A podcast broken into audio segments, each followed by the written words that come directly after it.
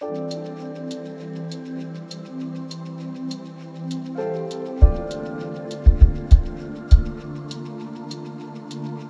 слушаете подкаст сообщества Undefined. Undefined. Undefined.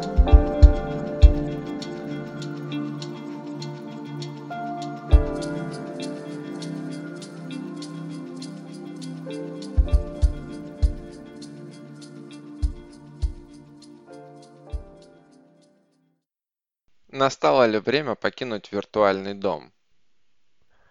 Разберем, что не так с фреймворками как подходом и каким может быть следующий этап развития фронтенд архитектуры.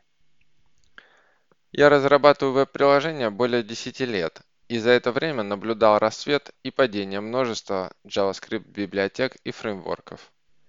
Одни сменяют другие, разные подходы к архитектуре перемежаются друг с другом, и в этом адском бульоне изменения неотвратимы. Как разработчика меня занимает, существует ли фундаментальный принцип этой эволюции и, что важнее, можем ли мы предсказать следующий шаг на этом пути. Сегодня среди фреймворков наиболее популярные решают проблемы, созданные своими предшественниками.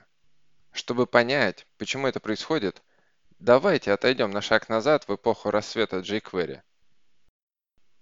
Были времена, когда кросс-браузерность стоила разработчикам мучений и крови. jQuery и связанные с ней библиотеки были основным способом сделать все и для всех за один подход. И тем не менее, спотыкаться приходилось и здесь. Размер загружаемого кода распухал от полифилов для разных браузеров, а контроль над исполнением разных плагинов отсутствовал вовсе. Вишенкой же на торте было отсутствие архитектуры этих плагинов – которые хотели бы взаимодействовать между собой. Однако непонятно было, как этого достичь, чтобы они не вмешивались в работу друг друга. Любой новый фреймворк, который решает проблемы, также создает новый спрос на улучшение. В некоторый момент истории библиотеки начали развиваться в фреймворке и стали основой целым веб-приложением. То, было время рассвета разработки с модульной архитектурой. Появились фреймворки с асинхронными модулями Require.js, Dojo и их современники. Enterprise среагировал быстро и включил в свои разработки появившиеся новшества. Так, скоро было уже несколько несовместимых между собой стандартов, зародившихся внутри модульной JavaScript экосистемы. Даже HTML-сообщество и те не упустили шанс присоединиться к общему веселью и выпустить черновик стандарта веб-компонентов. Эта спецификация веб-компонентов включала возможность расширения существующих HTML-элементов, что дало толчок модели расширения HTML, а использование кастомных элементов начало набирать обороты. Браузеры же не спешили поддерживать такие возможности нативно. И тем не менее, это породило новую эру компонентных фреймворков, как то Angular и React. Они подарили нам возможность управления жизненным циклом компонентов. А дальше вы и сами, наверное, знаете. Angular первой версии взорвал интернет и стал новым стандартом веб-разработки с его магической возможностью динамического изменения HTML при помощи вотчеров. С увеличением размера приложения появлялось много проблем, среди которых падение скорости обновления и отрисовки из-за отслеживания изменений на странице и в состоянии компонентов. Все это было не быстро и не очень-то эффективно при использовании среднего или большого числа компонентов и вотчеров. React подоспел с улучшенным механизмом отслеживания изменений и обновления страницы, которые разработчики назвали виртуальной моделью документа. Он превосходил Angular в производительности на тот момент. И тогда Angular эволюционировал в версию 2 в попытке решить проблемы первой, однако это случилось чуть позже, чем тому следовало случиться, так как React к тому моменту уже захватил железный трон. Помимо этих двух персонажей, на этой сцене присутствуют также и другие. Например, Vue, который показывает себя лучше в моментах, где Angular и React ему уступают. История продолжается, и у этих фреймворков есть развитие. Они поставляют новые версии в попытке улучшиться с каждым релизом, при этом сохраняя обратную совместимость, поэтому архитектура не меняется. Улавливаете закономерность? Разработчики ищут новые подходы в двух случаях. Когда есть видимые недостатки в существующей архитектуре, которые невозможно исправить в скором времени или без нарушения обратной совместимости, или в случае наличия альтернатив, которые могут решить эти недостатки.